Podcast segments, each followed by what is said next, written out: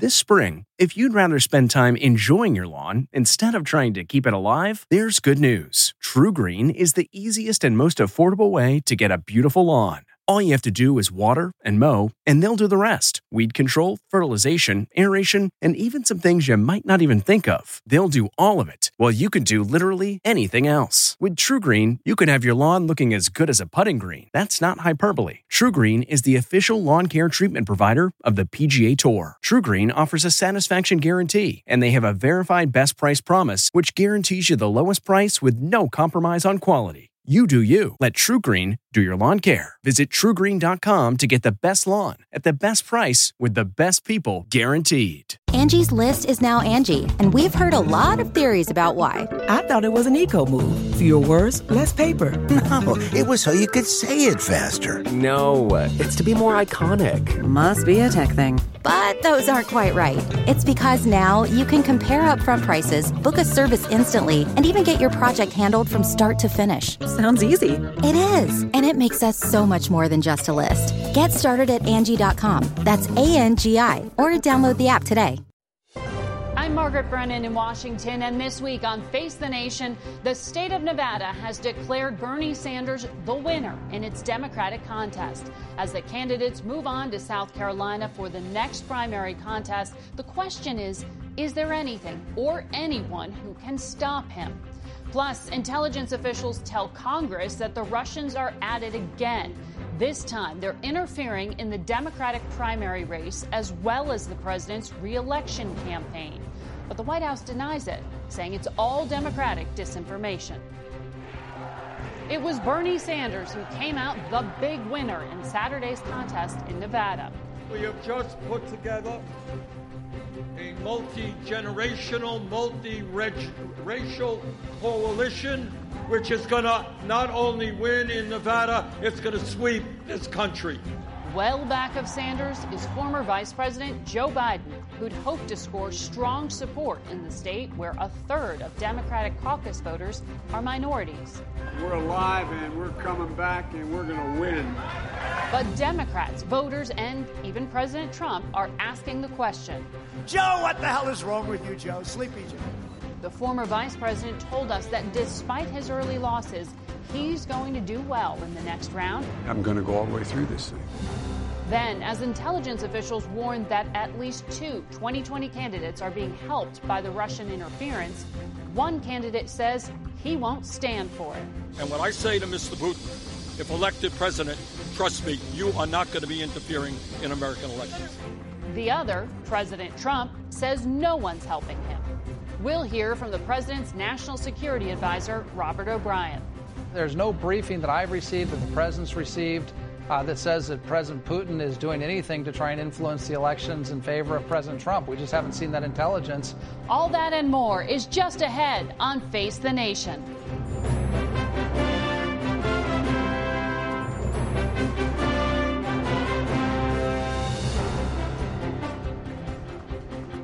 Good morning and welcome to Face the Nation.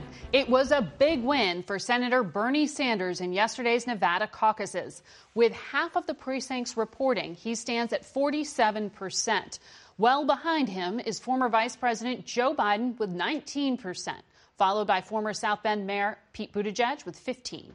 Massachusetts Senator Elizabeth Warren stands at 10%, followed by Amy Klobuchar with 5% and Tom Steyer with 4%.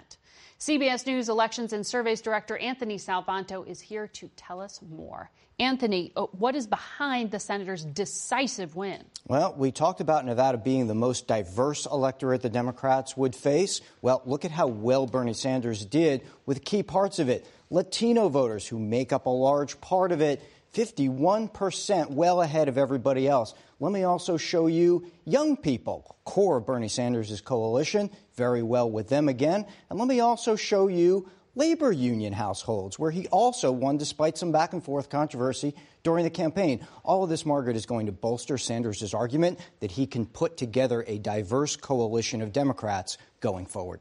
Anthony Salvanto breaking down the details. Thank you, Anthony. And we will hear from Anthony later in the broadcast as well. As the Nevada caucuses were going on yesterday, we spoke with former Vice President Joe Biden. He told us that he was confident about his prospects in South Carolina and beyond. Our latest battleground tracker polling shows your lead with South Carolina black voters is thinning out. In November, you were at 54% support. It's now at 35%. That's a 19 point difference. It's also what been is about happening?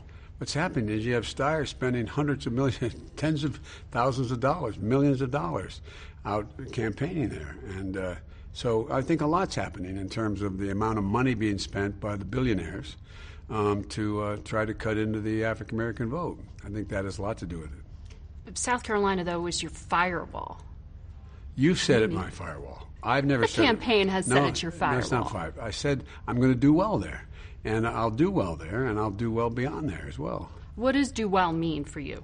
Look, you guys can do all the pontificating about what it means. I'm not going to, that's not my job. My job is to go in and make the best case I can, and I think we're going to do well. I think we're going to go on to Super Tuesday and do very well. Your campaign manager had said, second place, there'd be a sigh of relief in South Carolina. You disagree with your campaign manager? I, look, I am not going to do the pontificating about, you know, I, I'm not a pundit. I'm a Mhm. candidate. And I just, I'm going to tell you, I'm going to go all the way through this thing.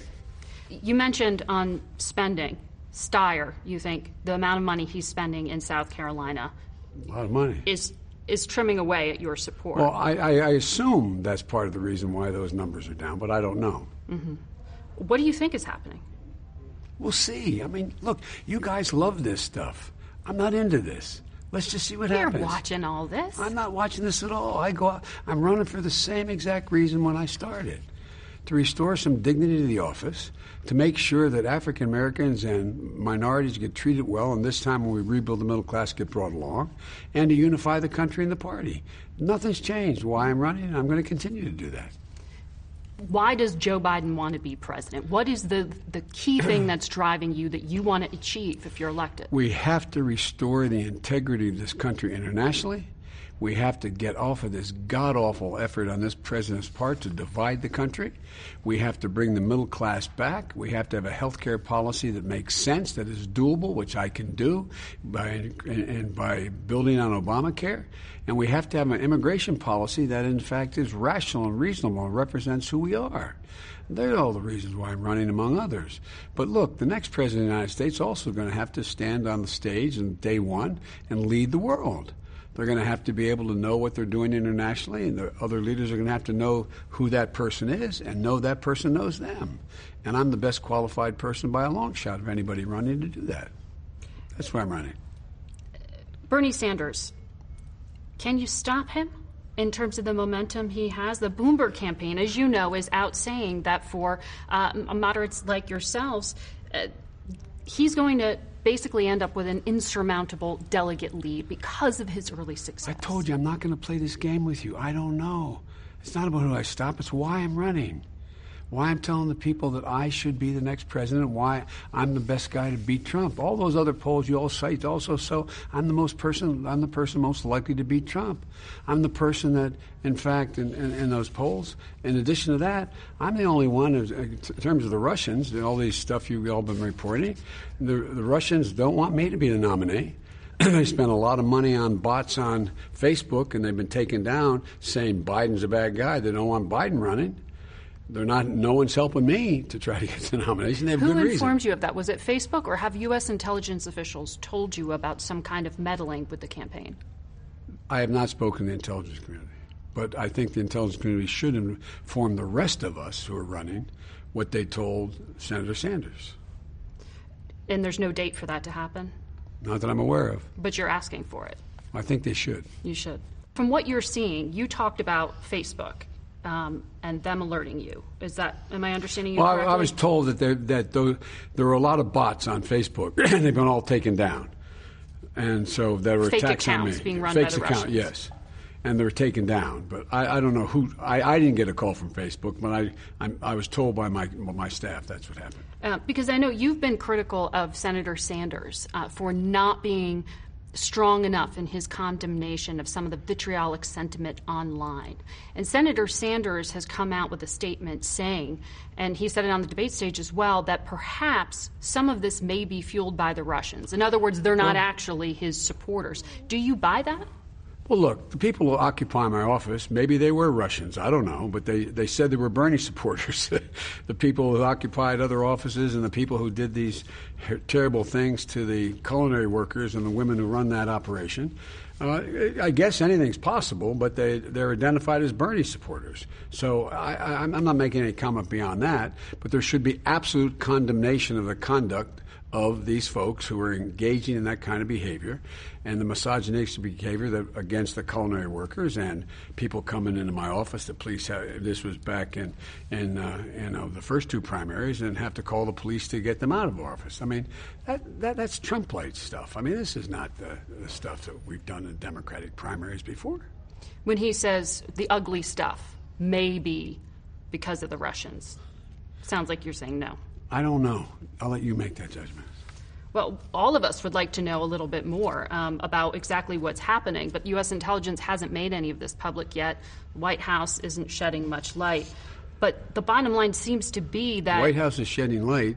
The president's angry because the intelligence community, in fact, informed Bernie Sanders and I guess others and members of the intelligence committee that, in fact, the Russians want to see Trump reelected and they like Bernie. We spoke to the national security advisor to the president, who is denying that the White House was informed of the preference for Trump. But but you and I both know that in 2016, that was the intelligence community's All I know is clear what I've assessment. read and been, and been reported. No one has confided in me. I have no inside information. Um, but the bottom line is, doesn't all of this shake the confidence of the American people to a certain extent in the in terms of the integrity of the election itself? I mean, this is right at the heart of American democracy. I've been saying this for over three years. The president denies they're involved.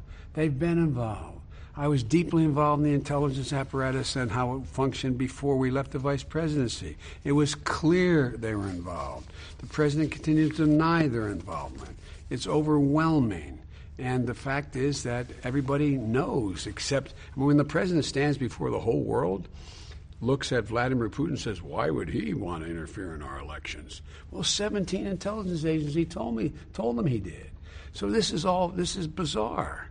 This is bizarre. This is continuing. And what's happened? Why in God's name haven't we hardened the electoral process?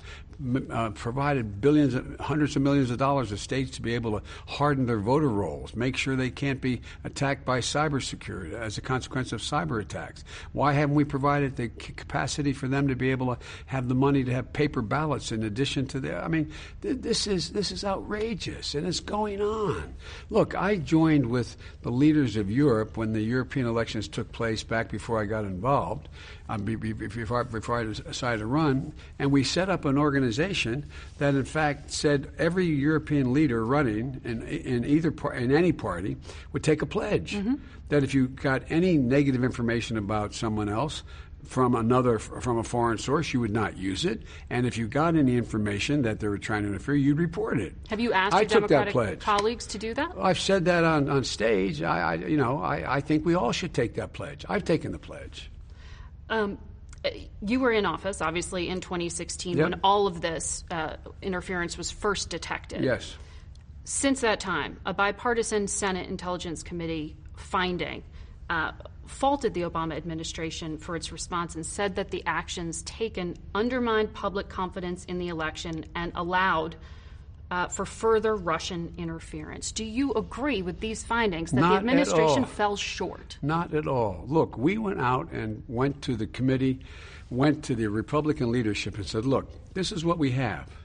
I didn't, but the intelligence community did. This is what we have. Why don't you join us in condemning what's happening? And the Republican leader of the Senate said, no, I want no part of joining in what's happening. And everything that came out subsequently to that reinforced what we were saying was going on. Now, the question was should the president have come along and said, by the way, this is happening, and then it be viewed and accused of we were somehow, Right. we alone were doing something? But in hindsight, you know where the story ends up. Well, you, but we- but we didn't have you think the- there are are lessons for the current administration to learn? They- Look, the, this administration is incapable of learning elections. They like this. Come on, let's be fair here. They've known this for a long time, for three years. Every intelligence agency has told them they continue to be engaged in this activity. Every intelligence agency told me they were engaged before. There's not any question anymore. There's never been a question for the last three years. And what's he doing? Zero. What is Republican leadership in the United States Senate and Congress doing? Zero. We'll have more of our interview with the former vice president in our next half hour. And we'll be back in one minute with National Security Advisor Robert O'Brien. This podcast is supported by FedEx.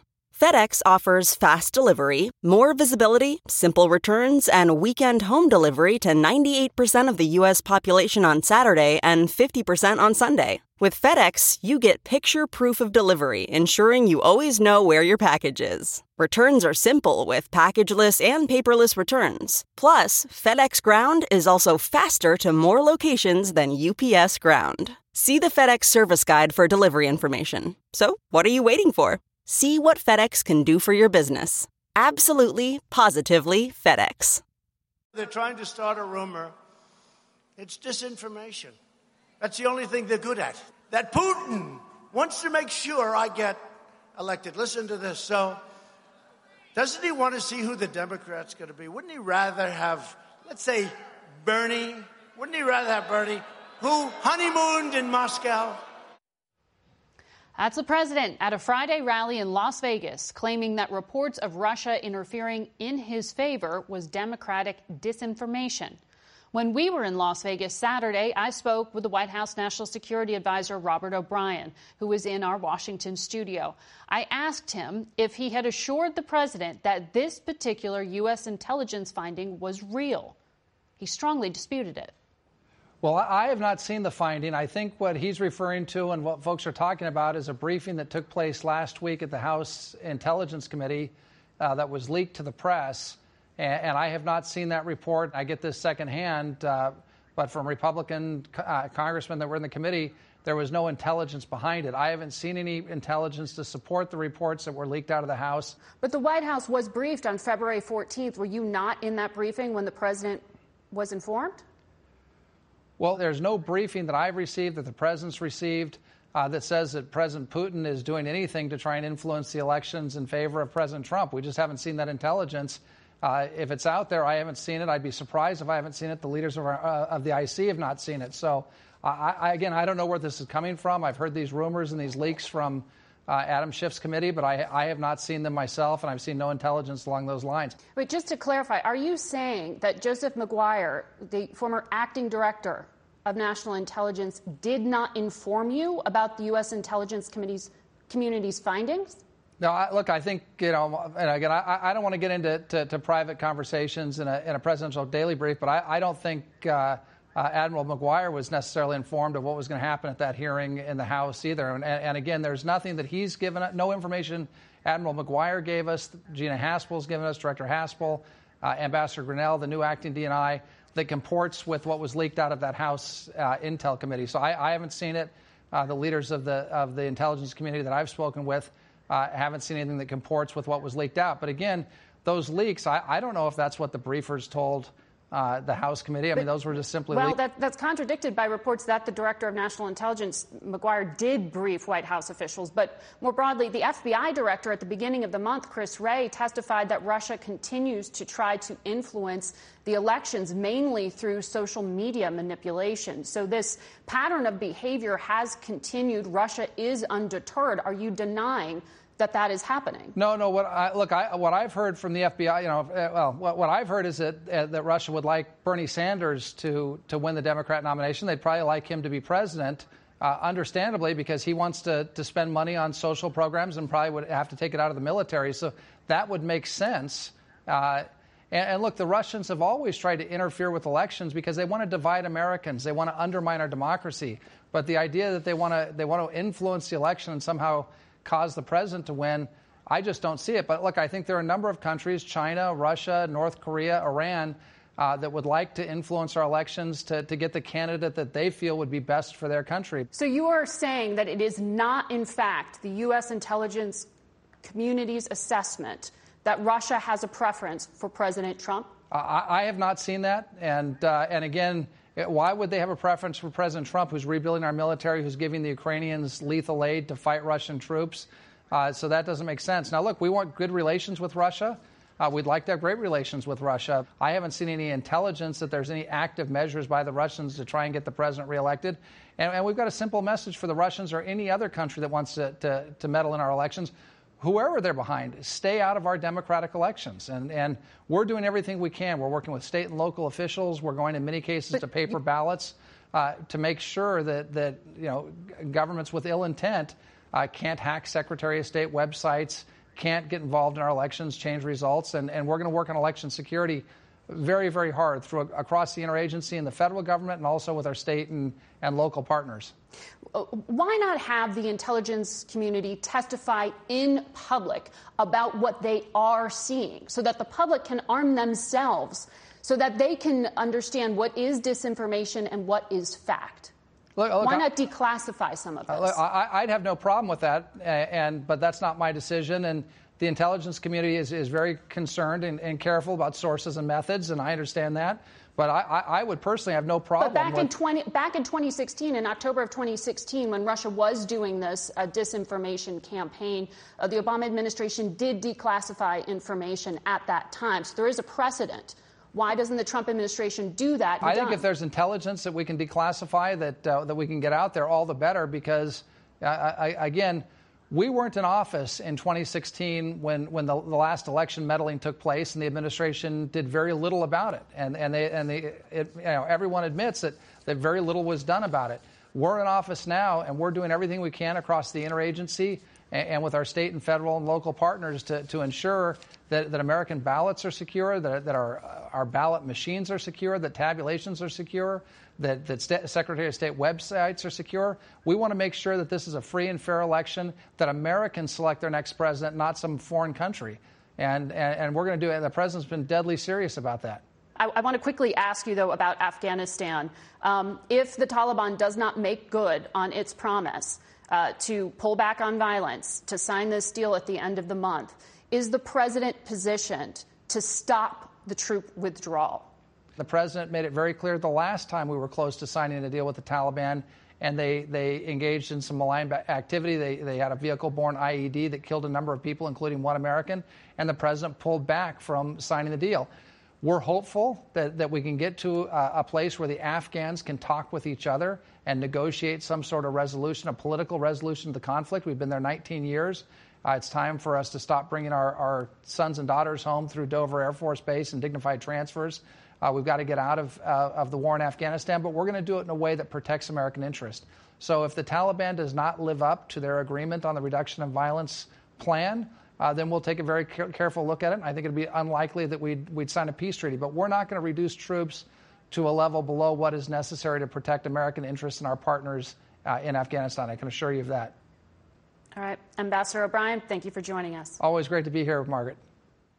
The Trump appointed official overseeing U.S. election security, Shelby Pierson, reported to Congress that Russia was interfering in the election and has shown a preference for President Trump. But sources tell our Major Garrett there was bipartisan pushback on her assertions and questions about the strength of the evidence. Congress has requested to see the underlying intelligence to back up that assessment, which, as you heard, the National Security Advisor said he had not seen. CBS stands by Major's reporting that the president was told Russia was trying to help him win. We'll be back in a moment. When it comes to picking the perfect treats for your dog, Stewart makes the choice easy by keeping it real.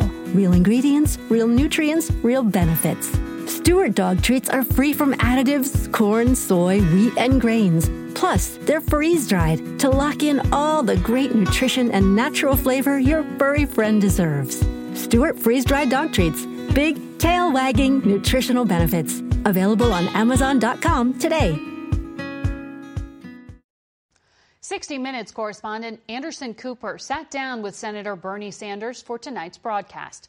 Here's a preview. Just on foreign policy, um, you said you believe in diplomacy. You're concerned Donald Trump is, is, going to get us into an unnecessary war.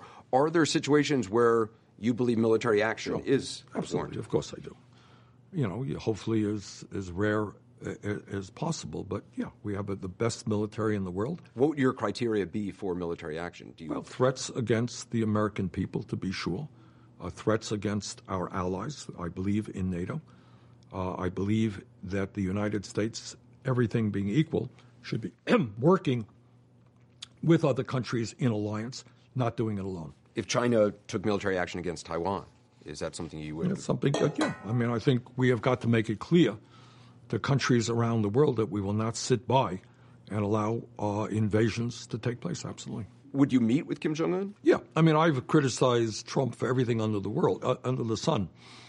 But meeting with people who are antagonistic is, is to me, not a bad thing to do. I think, unfortunately, Trump went into that meeting unprepared. I think it was a photo opportunity uh, and did not have the kind of the diplomatic work necessary to make it a success. But I do not have a problem uh, with uh, sitting down with adversaries all over the world. And national security is just one of the many topics we'll be asking the candidates about in our CBS News South Carolina Democratic debate on Tuesday in Charleston. Be sure to join us at 8 p.m. Tuesday on the CBS Network and CBSN. We'll be right back with more politics and more of our interview with former Vice President Joe Biden, plus our panel. So stay with us.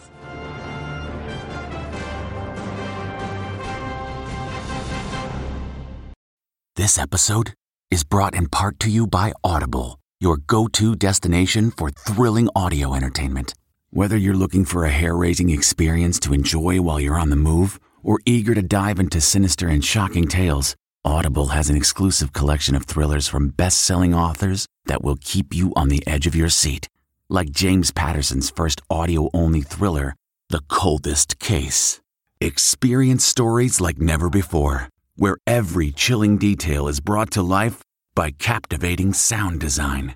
Plus, as an Audible member, choose one title a month to make yours forever. And now, new members can try Audible free for 30 days. Just visit audible.com slash WonderyPod or text WonderyPod to 500, 500. That's audible.com slash WonderyPod or text WonderyPod to 500, 500.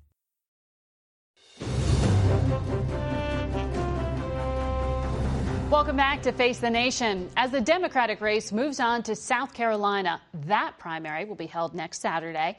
We have a CBS News battleground tracker out this morning, and it shows former Vice President Joe Biden on top of the field there with 28% support of likely Democratic primary voters. He's leading, but that's a 17 point drop since our last South Carolina poll in November.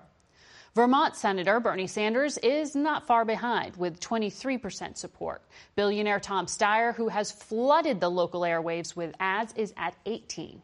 Massachusetts Senator Elizabeth Warren is next with 12%, followed by former South Bend, Indiana Mayor Pete Buttigieg at 10, and Minnesota Senator Amy Klobuchar is at 4%. Former New York Mayor Michael Bloomberg is not on the ballot. Anthony Salvanto here to explain all these numbers. What more can you tell us about how the primary is shaping up? So, underneath that shrinking lead for Joe Biden you just described is two big things. One is while he's still on top with African American voters who will make up most of the Democrats in this primary, that lead is so much smaller now. And he's got to share a lot of that support now with Bernie Sanders and with Tom Steyer. Also, when you look at who black voters think understands their concerns, well, that's still Joe Biden, but it's also increasingly Bernie Sanders, they say, and also Tom Steyer. The other part of this is, frankly, not winning. This is the mechanics of momentum that all the pundits talk about. Voters in South Carolina say they think it's less likely that Joe Biden will ultimately win the Democratic nomination. So that makes them start to look at other candidates and think, okay, what is it that those voters in those other states know that we should maybe reassess? That's South Carolina. Let's look at what's happening nationwide. Uh, right now, Bernie Sanders is on top with 28% support of likely Democratic primary voters. Elizabeth Warren comes in behind him with 19%, followed by former Vice President Biden at 17. Former New York City Mayor Michael Bloomberg is sitting out the first four contests, of course. He comes in at 13% support, though. Pete Buttigieg is next with 10%. Amy Klobuchar has 5. Tom Steyer has 2. So nationwide, Bernie Sanders is still beating out Joe Biden. Yeah, he is, and he wasn't always. But this was even done before last night's big win for Sanders in Nevada. So a couple of things happen here. One is the electability argument. Voters look at what's happening in these states and say, who do they think can put together a coalition that can win? We see that while Joe Biden is still widely seen as having a chance to beat President Trump, Bernie Sanders also is. And quite frankly, when Democrats and others look at a matchup against President Trump across the whole electorate, well, it's tight for all of these Democrats. For Joe Biden, for Bernie Sanders, narrow leads at best over the president, really within the margin of error across all voters. But the candidates get a chance to throw some elbows and distinguish themselves on the debate stage on Tuesday. That'll be right here on CBS. Uh, who succeeds in that arena? Well, debates matter, and voters in this poll have told us that debates matter. One example right there is Elizabeth Warren, who's still doing okay nationally. People told us that they thought her debate performance last time was most impressive, and that could be helping bolster her at least national support. And you also look at, by comparison, Joe Biden's debate ranking was lower than that. So there's a lot of pressure on these candidates heading into that Tuesday debate. All right. Anthony Salvanto, thank you very much. And now we turn to our political correspondent, Ed O'Keefe, who is out in Las Vegas getting ready to head to South Carolina. Ed, good morning to you. Uh, what does Joe Biden need to do to challenge Sanders' frontrunner status? He needs to win South Carolina, bottom line. He will spend the whole week in the Palmetto State trying to make the argument that he is best positioned to defeat President Trump, that he can build the multiracial, multi generational coalition to do it. But the numbers here in Nevada prove he's going to struggle with that. He had an interesting line last night that we're going to hear a lot more of, aides tell me. He said, I'm not a socialist, I'm not a plutocrat, I'm a Democrat, trying to make the argument that he best represents what the party wants to do in defeating President Trump. Well, we know Michael Bloomberg is still not on the ballot, but he is going to be in South Carolina on the debate stage Tuesday. How does he need to prepare for that? Well, his aides say that they will continue to try to keep the focus on Sanders and make the argument that it would be dangerous for Democrats to nominate him because he wouldn't necessarily be able to attract the kind of independent and potentially disgruntled Republican voters that the Democrats will need in order to win back the White House. But he's going to continue to face questions about his business practices and his decision to release at least three employees from their non disclosure agreements. Elizabeth Warren, especially, continues to hammer away at him, and it appears to be working at least from a financial sense. She's been able to raise a lot of money since that debate where she attacked him, and there's evidence from the results in Nevada that her debate performance there may have helped her. Remember, in the next few days, most of these candidates will be campaigning not just in South Carolina, but in the 14 other states voting on Super Tuesday. Texas, North Carolina, North Dakota, Arkansas, Colorado. They won't all be in South Carolina this week because they know there are huge prizes to be won on March 3rd, just three days after South Carolina. All right, Ed O'Keefe on the ground in Las Vegas, and we'll be seeing you in South Carolina soon, Ed. Thank you. We'll be right back with more from our interview with former Vice President Joe Biden. Okay, it's time to commit. 2024 is the year for prioritizing yourself. Begin your new smile journey with Byte, and you could start seeing results in just two to three weeks. Just order your at home impression kit today for only $14.95 at Byte.com. Byte clear liners are doctor directed and delivered to your door. Treatment costs thousands less than braces, plus, they offer financing options, accept eligible insurance, and you could pay with your HSA, FSA. Get 80% off your impression kit when you use code WONDERY at Byte.com. That's B Y T E dot com. Start your confidence journey today with Byte. We're back with more of our interview with former Vice President Joe Biden. Afghanistan. Yes. There is a plan in place for a deal to be signed at the end of the month after this pause in violence or reduction in violence. I remember when the Obama administration sought a deal with the Taliban. The Trump administration is now on the verge of signing one. Um, Which we know nothing about. Look, I opposed the surge in the first place, number one. I didn't think we should have even the troops we sent there. Now, it's all been made public now that we should have the troops we, in the first place, that were sent there. And I don't even think we should have had the number of troops, which is considerably less than the president this this mm-hmm. president added. I think we should only have troops there to make sure that it's impossible for the Taliban and for ISIS or Al Qaeda to reestablish a foothold there to be able to go from Afghanistan to the United States to attack the United States. That requires a much smaller footprint. But as I understand it, we're not drawing down to a level that was even as low as it was when we left Afghanistan. About 8,600 is the yeah. number of troops. And so we'll see. I mean, it's a little premature to make the judgment whether or not this is a good deal or not a good deal.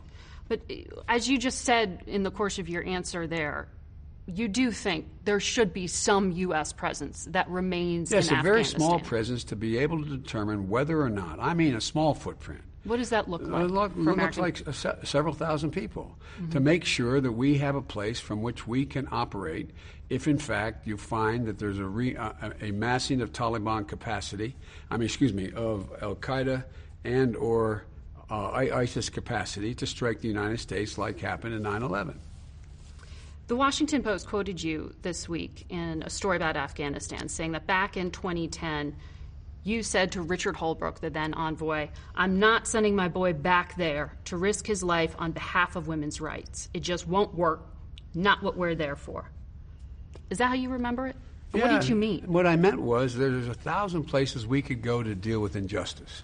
I can think of 10 countries where women and or children and or people are being are, are being persecuted or being hurt but the idea of us going to be able to as use our armed forces to solve every single internal problem that exists throughout the world is not within our capacity. The question is is America's vital self interest at stake or the vital self interest of one of our allies at stake? And the fact that they have a system in Afghanistan, as they do in parts of Pakistan, as they do in parts of other countries, that we're going to send troops because there is not a, a human rights are not being valued to the same degree that we are. That's a different story about sending combat troops. We should call it out. We should go to the United Nations. We should be saying this is what's happening. We should try to shame and get the world to put pressure on and economic pressure on people who engage countries engage in that but not send troops. That's what I meant. It is not sufficient. That was my point. And the idea was, and I think Richard had said something like, well, women are being abused there. I said, they're being abused a lot of places around the world. Are we going to send our American forces all over the world to make sure that stops? But then don't you bear some responsibility for the outcome if the Taliban ends up back in control and women end up losing the no, rights? No, I don't. Look, are you telling me that we should go into China because, go to war with China because what they're doing to the Uyghurs, a million Uyghurs in the, uh, out in the West in concentration camps? Is that what you're saying to me? It was your quote, sir. I was asking you. No, I know. I gave you my. I gave the answer. You, do I bear responsibility? Zero responsibility. Mm-hmm. The responsibility I have is to protect America's na- national self-interest and not put our women and men in harm's way to try to solve every single problem in the world by use of force. That's my responsibility as president, and that's what I'll do as president. We'll be right back with our political panel. Man, that sunset is gorgeous. Grill, patio, sunset. Hard to get better than that. Unless you're browsing Carvana's inventory while you soak it all in. Oh, burger time. So sit back, get comfortable. Carvana's got thousands of cars under $20,000 just waiting for you. I could stay here forever. Carvana, where car buying meets comfort, meets convenience. Download the app or visit Carvana.com today.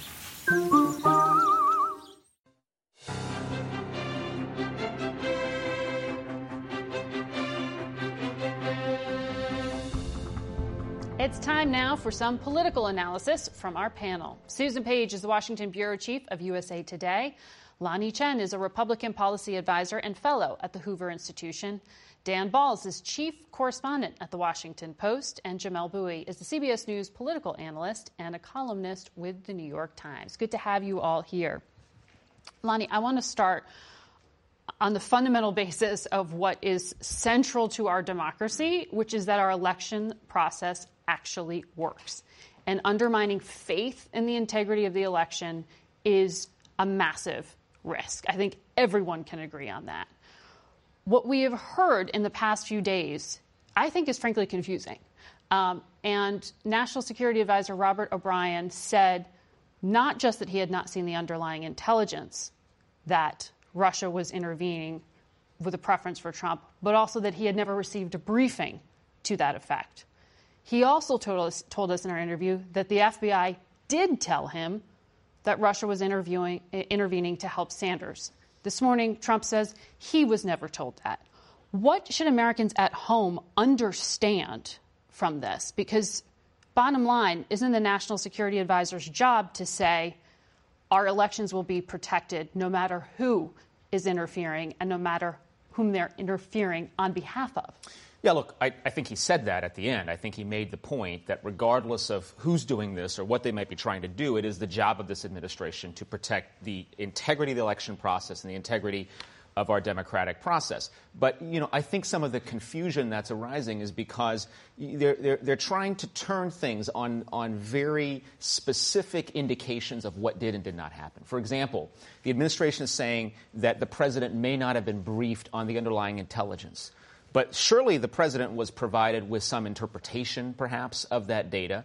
And so what they're trying to say maybe is that he hasn't seen the underlying evidence. Now, that may which be is not true. Unusual. Which is not unusual. And that may be true. But I think the, what we really could benefit from here is some clarity in Right. terms of exactly what the intelligence community is seeing. If they are helping Bernie Sanders, and that is a, a, an assessment that they are comfortable with, I think that's something that should be shared.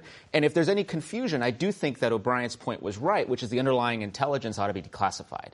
So we can see that. The Well, American actually, people. that was my point. Uh, your, your point. I'm sorry. He said he Good couldn't point. do that. Good point then, because because because then that will give the American people some comfort about what's actually going on. I do think there's confusion right now. There's no question that there's confusion right now. You know who benefits from confusion? Russia. Because if they, they may want Trump reelected, they may want Sanders nominated and elected. What they mostly want is for us not to believe that we're going to have a free and fair election that we can trust. And they are succeeding on that front. And Dan, it was your paper, the Washington Post, that reported Russia is attempting to help Sanders' presidential campaign as part of an effort to interfere with the Democratic contest. Um, what is unusual is to have the National Security Advisor talk about this in a political context. Um, and there was reaction to O'Brien commenting in this way. It's unusual for someone in that position to do so. Well, it's not just unusual, it's, it's, uh, it's supposedly not allowed. I mean, the National Security Advisor uh, is supposed to be uh, an official who's dealing only in the national security realm and not involved in partisan politics. Um, and so any, any suggestion or anything that comes from him that puts him into that realm undermines the role that he's supposed to be playing. Jamelle, I mean, the theory uh, of the case here, as, as Susan was saying, is that division, confusion, that's the end game in and of itself. It's not having the Manchurian candidate per Right. se. Right. It's just getting people to doubt that the systems and institutions are actually functioning. Can Democrats um, form a united front here, or are they falling prey to some of this? Because you heard it bubble up a little bit in that Biden interview as well, where he said, "I don't buy that these are, you know, Russian bots interfering and spreading hate online. That Senator Sanders is responsible for some of it." I think the first step Democrats have to do is do what Senator Sanders said when he was told or was asked to comment publicly about this to disavow uh, the interference, to uh, say that if he's elected president, uh, he will reject uh, anything like this and try to stop any kind of election interference into the country. And then, as far as the entire Democratic Party goes, I, I think there needs to be sort of two things going on. First, yes, an awareness that online and other forums there may be Russian hackers, trolls trying to stir up things, but it's probably not wise to immediately lean on that as your explanation um, for the specific reason that it does undermine people's faith in what's happening. Uh, on, on the question of online division, maybe that does require all candidates, right, to say anyone in our camp doing these things needs to cut it out, which is what the candidates have been saying. Uh, but I would recommend specifically for this problem of maintaining faith in the process to not immediately jump to, well, it's Russian bots, it's Russian hackers, because that, I think, uh, does sow mistrust and uh, a little bit of fear. Well, one of the things that makes Sanders, um, you know, a, a candidate who is controversial, uh, you know, certainly starkly in contrast to Joe Biden and what he describes there, um, is also some of his rhetoric. He tweeted and got some guff for it this week. I've got news for the Republican establishment. I've got news for the Democratic establishment. They can't stop us. That was seen as not a message of unity for the party, but one of this is an insurgency, right. which is divisive. It is divisive. I'm not sure I guess my perspective on these sorts of things is informed by previous election cycles, which is compared to some of the language that emerged in 2016 or 2008 or 2004. It's not that divisive, right? I, I distinctly remember in the 2008 Democratic primary, the candidates Clinton and Obama throwing extremely hard punches at each other, saying things that in the moment made it feel like there may not be unity once the primary ended. But what happened was unity. The party got back together. So Sanders calling out the Republican establishment, the Democratic establishment, that's sort of been his brand as right. a national politician. And I don't think relative to past contests or even relative to this contest is all that divisive. Um, I see this as just part of uh, everyone's brand management when it comes to the role they're playing in this primary. I mean, I, I think it's quite divisive in the sense that he's speaking to his base. That's who he's communicating to. He's communicating to his supporters. And we've seen this movie before, by the way, in terms of how candidates communicate with the people who support them.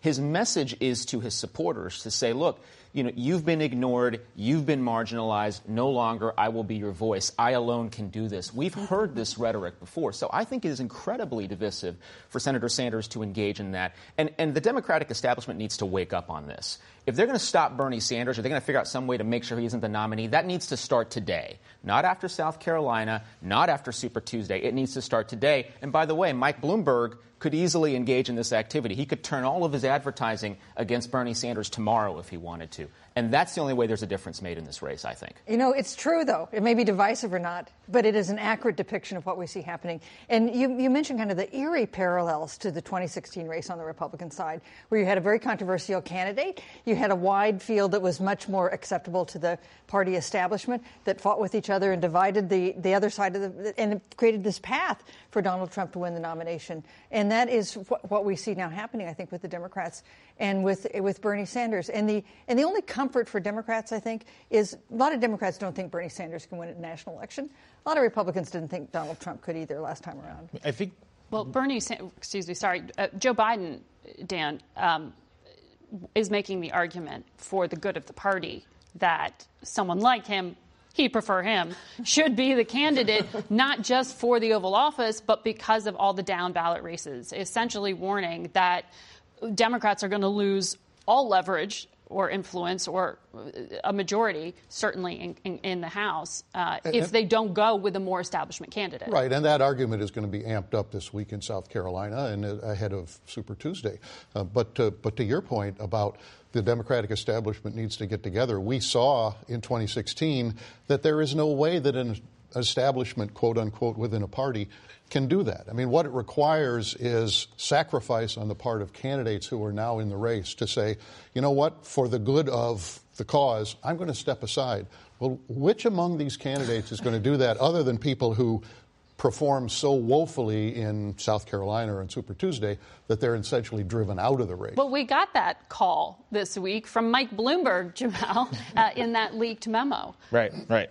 Um, I, I can't imagine the, pe- the kinds of people who run for president, right, are not the kinds of people who are going to say to themselves, "Well, I guess for the good of the party and and you know the someone else's political prospects, I'm going to drop out to make sure that this candidate I don't think can win can win." Um, I.